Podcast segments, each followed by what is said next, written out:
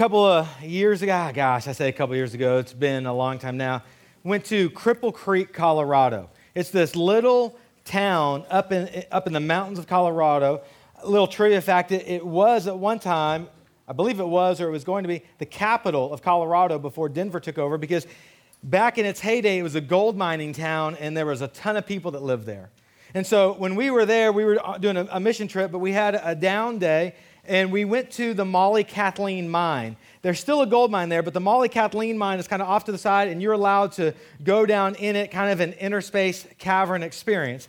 And so I, you can't really see this probably well because it's smaller, but I put some pictures from their website up. You know, the Molly Kathleen mine since 1891. But they have this little section on there in a couple places that says free gold. It says visitors receive a free gold ore specimen from the Molly Kathleen mine containing real gold. I thought this is it's going to be a freaking awesome trip because I'm going to go see a mine and I'm going to walk out rich with some gold. And so we go and, and we're going to go down the tour. When you get into the place, they've got this steel elevator. It's like a cage elevator, uh, not like with with the doors that open you can't see like it's it's a, a cage that's just going to drop you down and you're going to see the rocks on either side as it takes you a thousand feet below the surface a 10 story building all the way down and we're there and we're about to get into that, and we meet our tour guide. He's this big old miner guy. He looks like Santa Claus, big white beard, and, and he's like 300 pounds. And he gets in this little elevator, and I'm not lying, like the elevator, it, it was smaller than this area here. I mean, it was about half of this size. And this guy goes and he gets in the corner, he's like a third of it. He's, and he's like, come on in. There's like 10 of us. And I'm like, I did not want to be that close to this guy. You know, we all, we all stuff in and we go down the elevator. And it's kind of like an inner space cavern tour if you've been on that before, but they have all kinds of machinery down there of how they used to mine the gold. And it is a pretty cool tour. And as you're walking through the mine, along the rock, there's these purple streaks all through, all through where you're walking. And what they point out to you is they say those purple streaks, that is actually the gold which is weird because I've never seen purple gold, but I'm taking their word for it. And they go, that's what we mine out of it. And so it's all around you, but obviously it takes a lot to make it. And so when you leave, you get your free gold piece. I still have mine. I'm going to pass it around. You, you, can try to steal it, but you're not going to get anything out of it. But you can see it. I'll pass it around. We'll I don't know if it'll get everywhere, but it, it's a rock with purple in it. It looks like somebody colored on it. And that's the, the free gold. I didn't, I thought, I thought like I was going to be rich um, this is only like valuable for throwing across a lake. That's about it, like to watch it skip. I'll pass it around. But that's, that's going around. What that is, is gold. But it's not what you or I would have thought when we talked about gold. The fact is, it's gold, but we're not talking about facts. We're talking about a different issue. We're talking about purity. Because if I said I was going to hand you a gold nugget, you would go, man, that's worth a lot. If that was pure gold, I wouldn't have passed it around because one of you jokers would have snuck out the back with it. You know, it, the purity of something gives value to it. And as we get into this further into the series, Love Better, you know, we know if you go to church here, you've heard us say this a lot. Our, our calling of God for, for this church is to love God and to love people. That's, that's all we're trying to do. But in this series, we're trying to talk about, we're talking more about our friends, our close friends. We're talking about our family. We're talking about uh, relationships that are a little bit more intimate, maybe a girlfriend or a boyfriend, a future spouse. And we've been trying to figure out how do we love those people better. And so it's been a real practical time as we've looked through the book of Ruth and we've read her love story and we've, we've pulled out pieces of the story that have taught us how to love better. We've been able to go out and hopefully put some things in practice. We learned several weeks ago that love is, is measured by loyalty. How much you love somebody shows and how loyal you are to them. And then the following week, we talked that, that love is expressed through service. Me meeting someone else's needs shows them love. And I say, hey, I'm going to take my needs and put them down here, and I'm going to lift your needs up. That's how I express love. Last week, he said love is rooted in kindness. It's got to come from an attitude or a heart that, that is kind hearted. And so tonight, we're going to move into Ruth chapter 3. If you've been reading along in the book of Ruth, you, you know what's coming. It's kind of it's kind of crazy.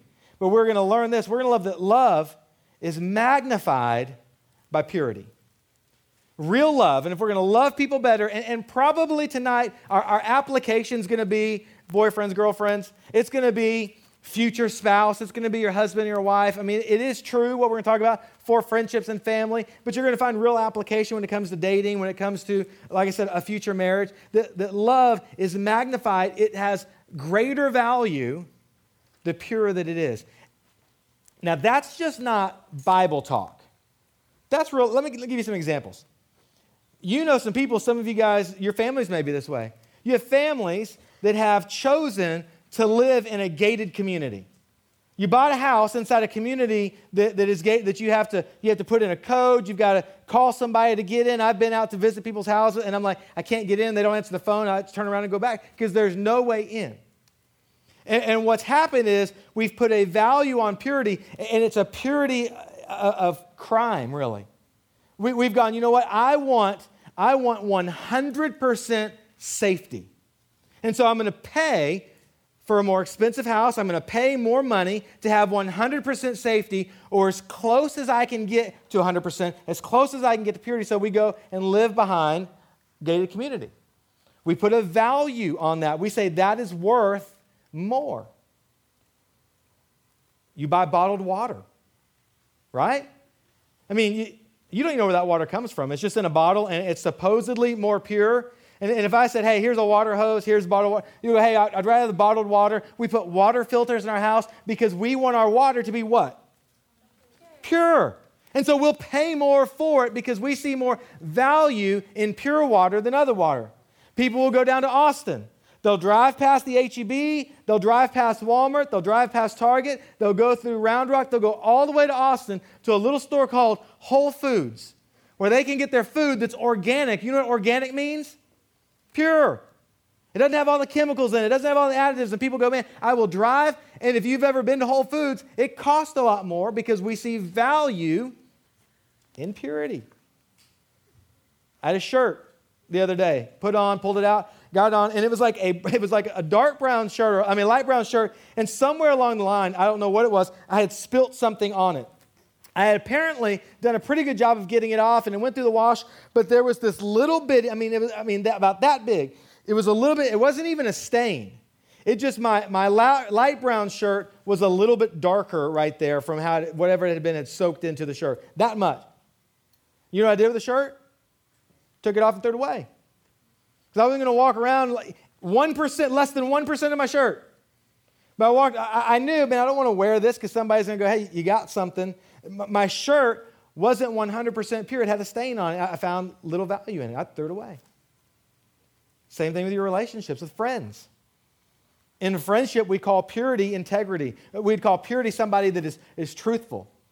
If, if I said, hey, your best friend, everything that you, you know, tell them and you guys talk about, they're going to be pretty truthful, but about 5% of the time, they're going to just outright lie to you. you. You probably wouldn't value that friendship as much. You're looking for a friend who's going to tell you the truth. You're going to look for a friend who has integrity. That's another synonym for purity. It makes sense in our relationships. It comes to weddings. I can't tell you how many weddings I've done. I mean, people I know, people I don't know, I've done a ton of weddings. And, and if you one day get older and you say, hey, Brett, would you come do my wedding? What I'm going to do is I'm going to email you uh, uh, it's like a, a two page piece of paper, maybe about three pages, and it's kind of got the skeleton of a wedding. It's got like the vows, it's got the I do's, it's got all the stuff, and I'm going to give it to the bride because when it comes for time for a wedding, the husband's like, no, I don't know. You know, I'm going to give it to the bride. I'm going to go, hey, here's, here's a, basically a skeleton this is going to last you about 12 minutes, but you can put flesh on it. If you want to change things, you can change things up. If you want to write your own vows, you can write your own vows. If you want to say I will instead of I do, you can put that in there. If you want me to change this or tweak what I say here, I'm going to give it to you to let you start with it, and you hand it back to me. I had a couple a couple years ago that, that we did this process. I gave them the, the sheet of paper. I didn't know them that well. Um, it was people that just come up and said, hey, a, a friend of a friend said, hey, can you do their wedding? And, and I had the, I gave it to them, and they, they gave me back this intro, like to, like like you'd seat everybody at the very beginning. And, and the intro for me, it talks a little bit about um, when God put man and woman together, and it talks about Jesus, and it talks about what, what the Bible says about marriage. And they said, hey, we want to change all of that. And I said, okay, well, let me see what you got. And so they found something on the internet, and it was, I mean, it was like goofy. It was kind of new agey. And so, like, I'm reading, it was like, you know, before the dawn of time man and his partner stood side by side looking at the spirit winds. And, and I'm like reading it all, like, no, this is like weird. And so I, I kind of tweaked it so it didn't sound like, uh, you know, that I was going to go to hell if I said that, you know, read this stuff. And, and so I tweaked it, made it, it wasn't as biblical as my normal one has, but it wasn't as like, you know, goofy new age as they had. And so we got back together and I told them, I said, hey, that was a little bit out of my comfort zone. But um, I, I reworked it. Tell me what you think. And they said, hey, that's great. That'll work. I said, okay, I can do that. They can do that. The day of the wedding comes. They're going to get married Sunday at 2 o'clock out in a park in Georgetown. We're supposed to meet to go through like the practice. They weren't even having a rehearsal the night before. They said, we'll just meet at the church and kind of walk through. And I said, okay. They never show up. I'm like waiting for them. I mean, they're getting married in like two hours and we're supposed to meet the two hours before. They never show up. I call them like, oh, yeah, well, we're just going to meet you out there. And I'm like, okay because this is a special wedding. You can tell already. And, and they go, hey, and we talked about it, and we don't want you to do the, your, renew, your different version of the intro. We want you to do the intro just like we gave it to you. And I went, I can't do that. I said, I'm sorry, I mean, we talked about it. I mean, we, a couple weeks ago, we agreed on this, but I'm not going to stand up and say these things. And they're like, well, that's what we want. And I said, I'm sorry. So I told them this. I said, well, here, I'll make a compromise with you. I will say, you know, when I get up there, I'll say, hey, the, the bride and groom wanted me to read this they found it on the internet at goofypeople.com. And, you know, here, me, and he was like, no, we just want you to say it. And I was like, well, I'm telling you, I can't do it. Two hours before the wedding, he goes, then don't come. oh, oh, okay. Uh, I'm kind of crucial to this whole, like, I got to sign the thing. And so they ended up having, finding a justice of the peace last minute and they did it. I mean, that, that's how important changing some of those things are to some people. But in all the weddings that I've done, they've changed things, they added things. You know what they've never changed? I've never had one bride change it. I'll read it to you. No bride has changed it, no groom has changed it. They've stood across from each other and they've said these words. I wrote it down. Do you promise to forsake all other men, wife to the, I mean, me to the groom, and, or me to the wife, and she says it, I do. Do you f- promise to forsake all other men and commit to stay faithful to him for as long as you both shall live? Every bride and every groom have left that in their wedding. You know why? Because that's a picture of purity. And we know that, that purity magnifies love, it raises its value. And, and if we see value in pure water and, and organic foods and, and 100% crime free houses and, and clothes with no stains and friendships that have, if we see value in all that, why in the world would we not look at the most intimate thing we have to give a person we love, our sexuality? How in the world would we look at that and not see that it's more valuable the purer that it is? And I'll tell you why. It's not even your fault if, you, if, you, if you've wrestled through that. Because almost every song and every TV show and every movie you watch and the conversations you have amongst your friends says the exact opposite. Actually, that, that actually, they actually say, you know what, if you really love someone, then you'll have sex with them. They'll say, if you really love someone, then you know what? Sex isn't that big. It's not about magnifying purity. It's just give it away and just do it and experience it because that's how you show love. But the Word of God teaches us something different. It teaches about real love, loving better, and says, you know what? There's value in things that are pure. And one day you're going to have the opportunity to look at the person that you're going to spend the rest of your life with in, in, in marriage. And you have the opportunity to look at them and say, you know what? There's something that I have that no one else has ever had. I valued it so much that in this great act of love, I want to lay it down and give it to you. It's my sexuality. Because there's value in purity. But you hear a different story, and you know what? It's nothing new. 3,000 years ago, there were other messages about sex as well. And in Ruth chapter 3, I'm not I'm going to have time to go back and catch up Ruth 1 and 2. If you're joining us for the first time, go back and read that. Find a Bible and, and find Ruth. But I want you to read with me Ruth chapter 3. I will give you this. Ruth, you guys were here the last couple weeks, remember? She's met Boaz, right? And Boaz has, has helped her out. He's taken this, this widow along. Now, I do need to give you this. Ruth is living with her mother in law, Naomi, and they don't have a lot. She's been working in the fields, and Boaz has been helping her. And look in Ruth chapter 3. This is going to get a little bit uh, of PG 13. You ready? Verse 1. Then Naomi, her mother in law, said to her, My daughter, Should I not seek rest for you, that it may be well with you? She's saying, Ruth, there's got to be better ways than you going out into the fields and work all day. She says, Is not Boaz our relative, a distant relative, kind of connected, it's not like her uncle or anything like that? Is not Boaz our relative with whose young women you were? See, he is winnowing barley tonight at the threshing floor.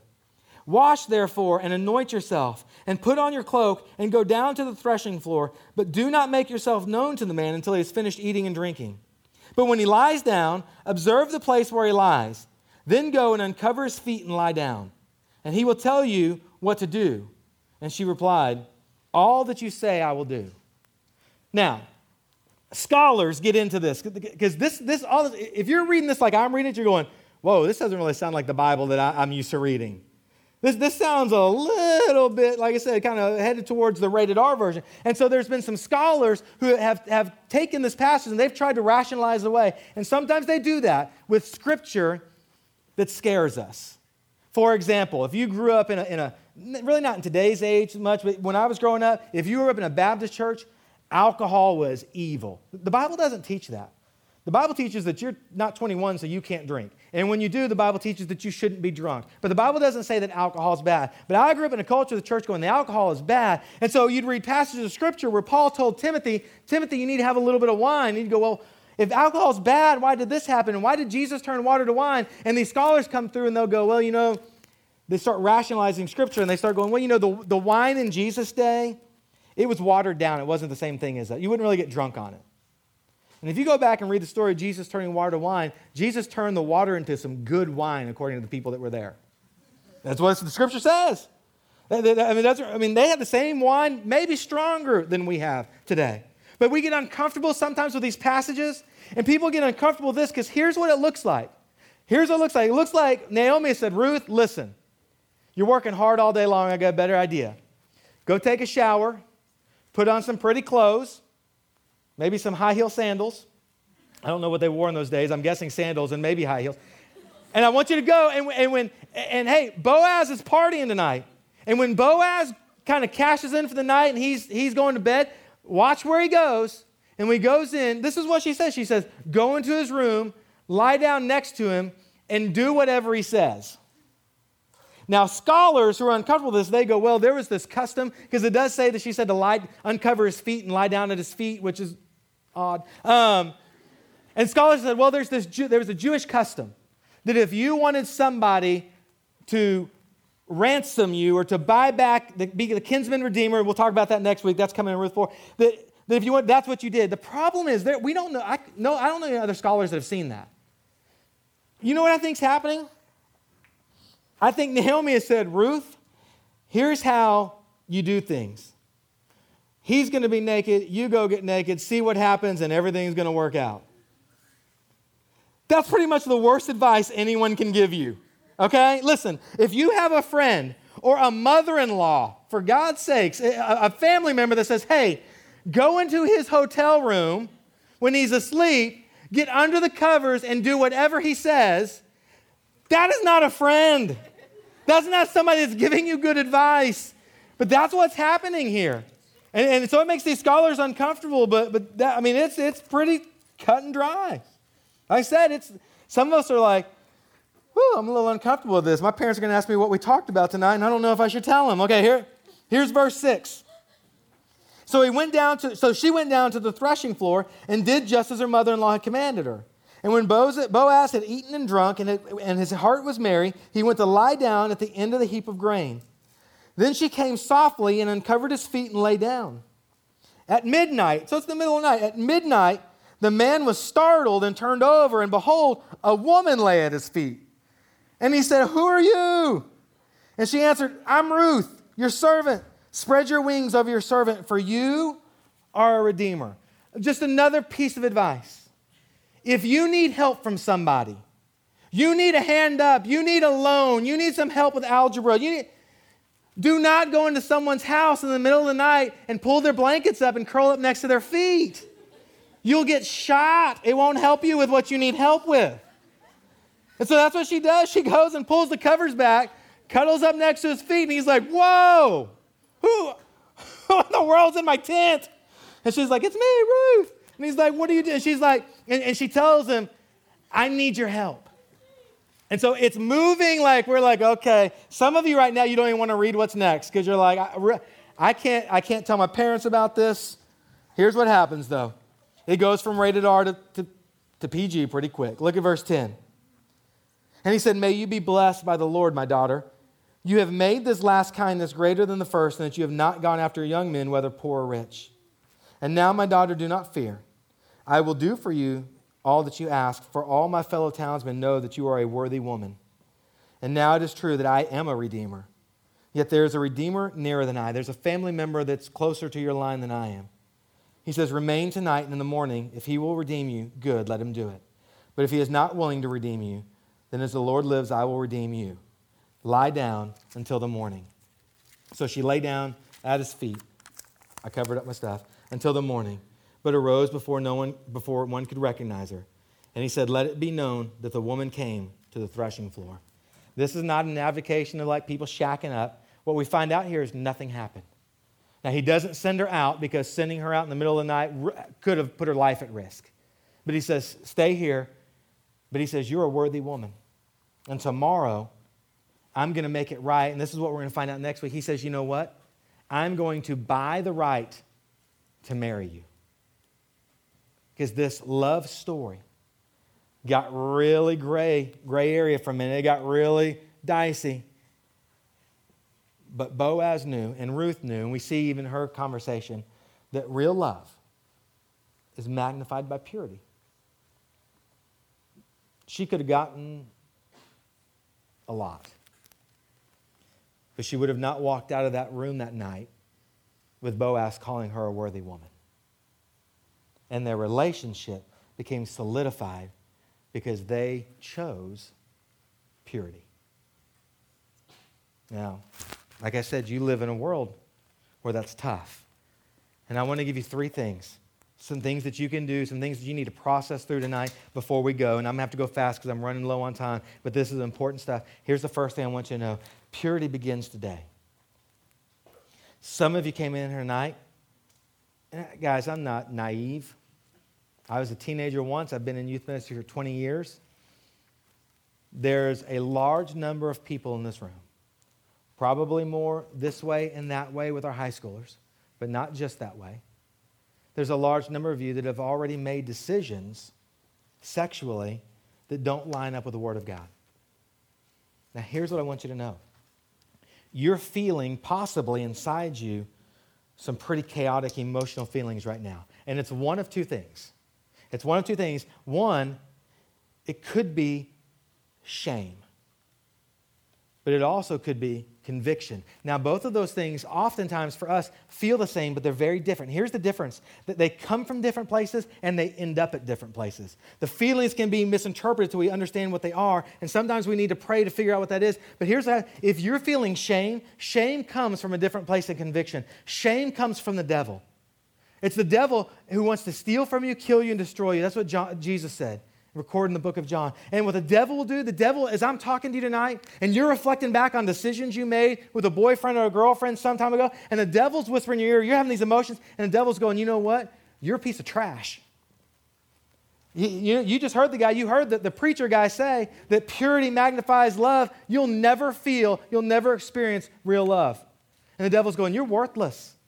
You blew it, and there's no turning back. That shame, it comes from the devil, and it ends with you wallowing in shame and being stolen from, killed, and destroyed. But sometimes that feeling, if we, if we, if we really tune in close, it's not shame. It may not be that. It may be conviction.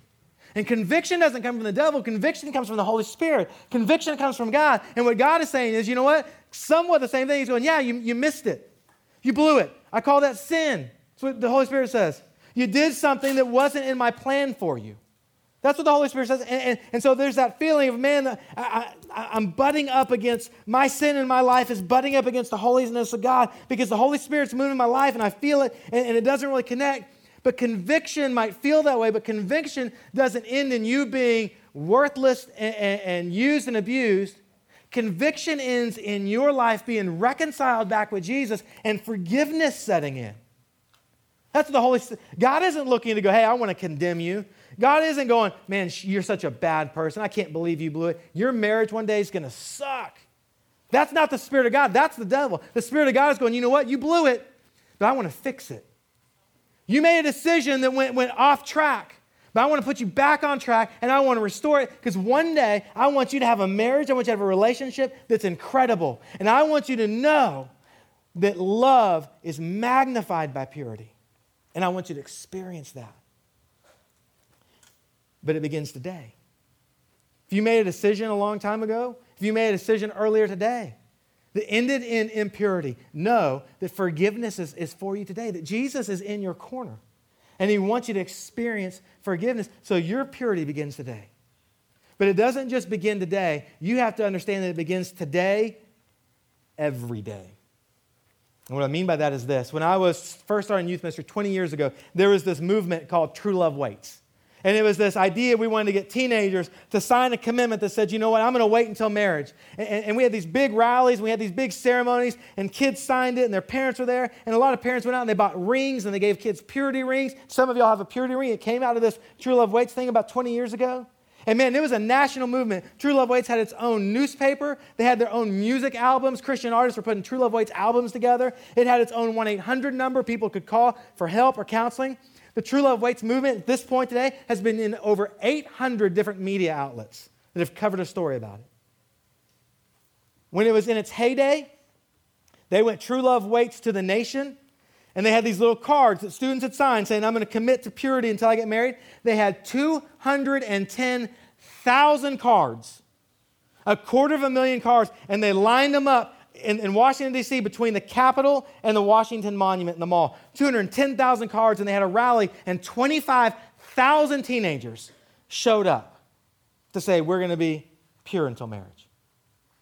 The next year, they went to the Georgia Dome, called it True Love Waits Through the Roof. They had 340,000 cards, and they stacked them from the floor of the Georgia Dome through the dome roof. That many teenagers saying, I want to be pure. Do you know the statistics tell us? When you take a couple, a husband and wife, or a boyfriend and girlfriend who aren't believers, they're not following Jesus, they're just regular people, and you look at the percentages of them that had sex before marriage and the ones that waited, and you compare them to teenagers that signed the card, there's an 8% difference. 8%. Because we understood purity begins today, and people mean, I want to be pure, but they forgot to say it tomorrow. Because temptation's coming. You can sign the card tonight. We don't really have cards. You can make the decision tonight. It's really easy. You don't have a boyfriend or a girlfriend. But when he or she rolls around, it's going to get real hard. And every day you have to get up and say, purity begins today. Because, because I want to love better. Because I want, I, I want to have a relationship one day with my husband or wife that's better. Here's the second thing you need to do. And you can all do this. You need to filter your media. You got filter what, what you're watching. I mean, we're not like super like legalistic in my home or anything like that. We, we, we let my kids, my kids get to watch whatever the television show says they're able to. And I'm not even sure that's good. Like, but if, it, if it's, my kids aren't going to see PG 13 movies till they're 13. And so there's Disney channels and it says like seven and up. We didn't let Rayleigh watch any of those shows till she was seven. Because I figured this if the world who isn't following Jesus says six year olds don't need to watch it, my family doesn't need to be watching. I'm not even sure that my seven year old needs to see what the world says seven year olds should see. But we've kind of said, okay, it, well, at least draw the line there. And I'm in my room the other day. She's watching some show on Disney. I don't even know what it is. Good luck, Tom's, Charlie. Good luck, Charlie, and, or something like that. And I'm, I'm, in my, I'm in my bathroom, eh, eh, and, and, like at my sink, and I hear these, these characters on the show, and one of them's like talking about how she's making out with her ex boyfriend. And I like I'm blowing out of my bathroom. I'm like, what in the world are we watching? You know, my, my seven year old doesn't need to have in her mind that, that making out with your ex boyfriend is normal. You know why? Because those are teenagers in the show, and she gets to be around y'all a lot, and guess who she wants to be like? You guys. And she goes, Well, teenagers make out with their ex boyfriends. That's going to be like the people I want to be like. So we come to this, let me turn that off. Now, here's what I'm telling you I'm not going to tell you what you can and can't watch. I'm not your moral police, I'm not your mom and dad, but you've got to filter your media. And there's two ways you need to do that A and B if you're taking notes. Here's a you need to think through what you're watching, what you're listening to. When you listen to a song, you see a movie, you need to think through, and you hear these messages about love, you hear these messages about sex. You need to ask, ask yourself as you're watching it, is this true? Is what they're selling me real life? Is this how it really works? And the other question you need to ask is this Does this love relationship that I'm seeing or hearing about, does this match the character of God? Because remember, we talked about this a while ago. The Bible says that God is love. Love looks like Jesus. Would Jesus act in this way in whatever you're watching? Would Jesus take these lyrics and run with them? You've got to filter your meaning. And you guys, you are some of the smartest teenagers I know. You can figure it out. But you need to start filtering it, not just kind of go along because everybody goes along. And you know what? Here's, here's part B, the second thing under that. Some, some you just need to filter your media. Not that, you just need to put some, some limits on it. There's some movies out there that are geared towards teenagers that you watch from the previews, and you know from the previews it's going to be all about sex. You know, there's, you know it's going to be filled with nudity. You don't need to go and, and watch it and go, is this true? Would Jesus call this? You know. You need to filter that from the front end. Several years ago, when I was in Austin, we had Showtime for free in our house. It came with like our cable or whatever we had. And, and if you have Showtime, you know what happens like Saturday night, like 11 o'clock? It's like softcore porn night hits Showtime. I mean, it's all kinds of inappropriate movies. You can tell them by the titles. They're not. They're all not rated because nobody's nobody that rates movies wants to watch them. So, eh, so in my house, I'm married. Sex is it's an okay thing. God made it for husbands and wives. But we had a filter put on our TV, filtering that media. So anything that came not rated, if it came on, my screen went blue. I couldn't watch it. And Amanda put in a code, I wouldn't know what it was because I didn't want the temptation. Because I need to filter my media. And you know what? One night, I told the story before. One night, she's in bed. She's been in bed for like two hours. And I'm watching, this is back before mixed martial arts was big. I was watching boxing. And I've been watching this boxing match for two hours, waiting to get to the main event. They've all these undercards. They get to the main event, and the main event's like three or four rounds in. It's a great fight. And it comes like 11 o'clock, and my screen goes blue in the middle of the fight. I've been watching this thing for like two hours. And I'm like, what's going on? I hit guide. My guide says that there's some kind of not rated show on that I don't need to be watching. And the TV doesn't know that, that boxing went long. And so it like blocks it out. I missed it. And I'm telling you that so that you know this. If you're going to filter your media, you're going to go home and say, Mom, Dad, put some limits on the computer, put some filters on there, put some things on there, protect me so I don't go to things I don't need to see. Mom, Dad, say no to some movies for me. You need to know it's going to inconvenience you. It's going to inconvenience, it ain't going to be easy. It's going to inconvenience you, but you've got to filter your media. Here's the last thing. Oh my gosh, I'm running out of time. The third thing I'm going to tell you, and you're going to hate me for this, and half of you are going to disagree don't date. Say it all the time. And every time teenagers walk out and they go, man, that's okay. I filter your media. Okay, I get, yeah, choose period A. But you know, when you say don't date, you're just old. You're stupid. Um, there's no way. And you'd go, hey, did you date in high school? And I would be honest with you, and I'd go, yes, I did. And I'd be honest with you and say, I wish I hadn't. And you know what's interesting? The vast majority of this room disagrees with point number three don't date. But you know what is so interesting to me?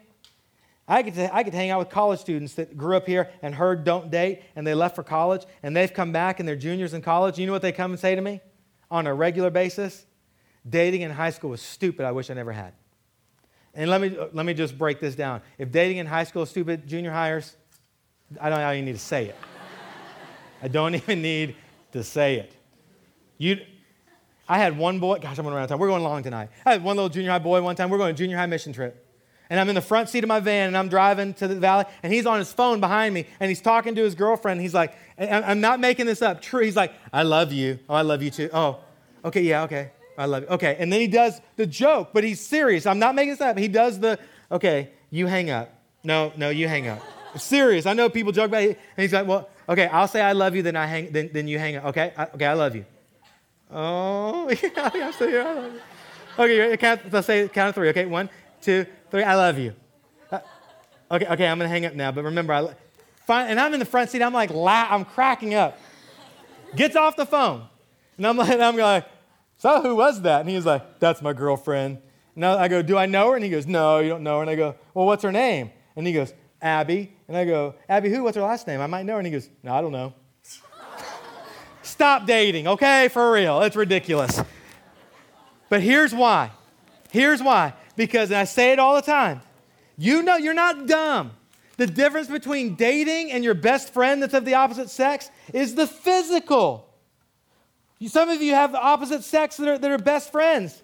And the only thing, and you have intimate relationship, you talk deeply, you, you pray together, you have, you have a great relationship. The only thing different between that and your boyfriend or girlfriend is the physical. And I can't hammer this drum enough tonight. I'm just going to tell you once you start the physical, you can't stop it. Once you start holding hands, you're going to start hugging. You're going to start kissing. You're going to start making out. It's going to keep going down the line, and purity will be left behind in the dust. I'm not saying don't date because I think you can't, you know, you're not, okay, yeah, I'll be honest, I don't think you're mature enough. I don't think you have the, I don't think you have the wherewithal to say, you know what, we can date, but we're not going to start the physical because we won't be able to control it. You'll look at me and go, I'll be able to control it. And I'll tell you, no, you won't. If you want to love better, I'm just telling you that's, that's an option for you. Some of you know who Lolo Jones is. You ever heard of her? She's an Olympic, Olympic track and field athlete from the Summer Olympics. She also did the bobsled. Beautiful woman. She made national news because she's a virgin. She did an interview with HBO Real Sports Bryant Gumbel. I wanted to read you a portion of what she said because I think it's very real. Because we can sit up here and talk about loving better, and we can talk about purity, and we can explain that, that, that, that love is magnified by purity, but she says it great. She says this She said, It's just something, a gift that I want to give to my husband. She's talking about her virginity. But please understand, this journey has been hard. If there are virgins out there, I just want to let them know the hardest thing I've ever done in my life, listen, harder than training for the Olympics harder than graduating from college has been to stay a virgin before marriage. And she added, I've been tempted. I've had guys tell me, they're like, hey, you know, if you have sex, it'll help you run faster. And she said, if you marry me, then yeah. Harder than training for the Olympics, harder than graduating from college. It's difficult, but it's worth it. Because love is magnified, it's made great by purity. Man, I want to say something to you. If you've, if you've messed up, man, if you walk out of here feeling shamed, that's the devil. Shut his mouth. What you need to hear tonight is that Jesus, and you'll find this out next week, is the great Redeemer. And Jesus wants to take your past story and he would look you in the eyes if he was here face to face. He'd say, Your past doesn't have to dictate your future. You can step into purity. There might be consequences. There might be consequences from decisions you make, But you can start experiencing purity if you start walking with Jesus.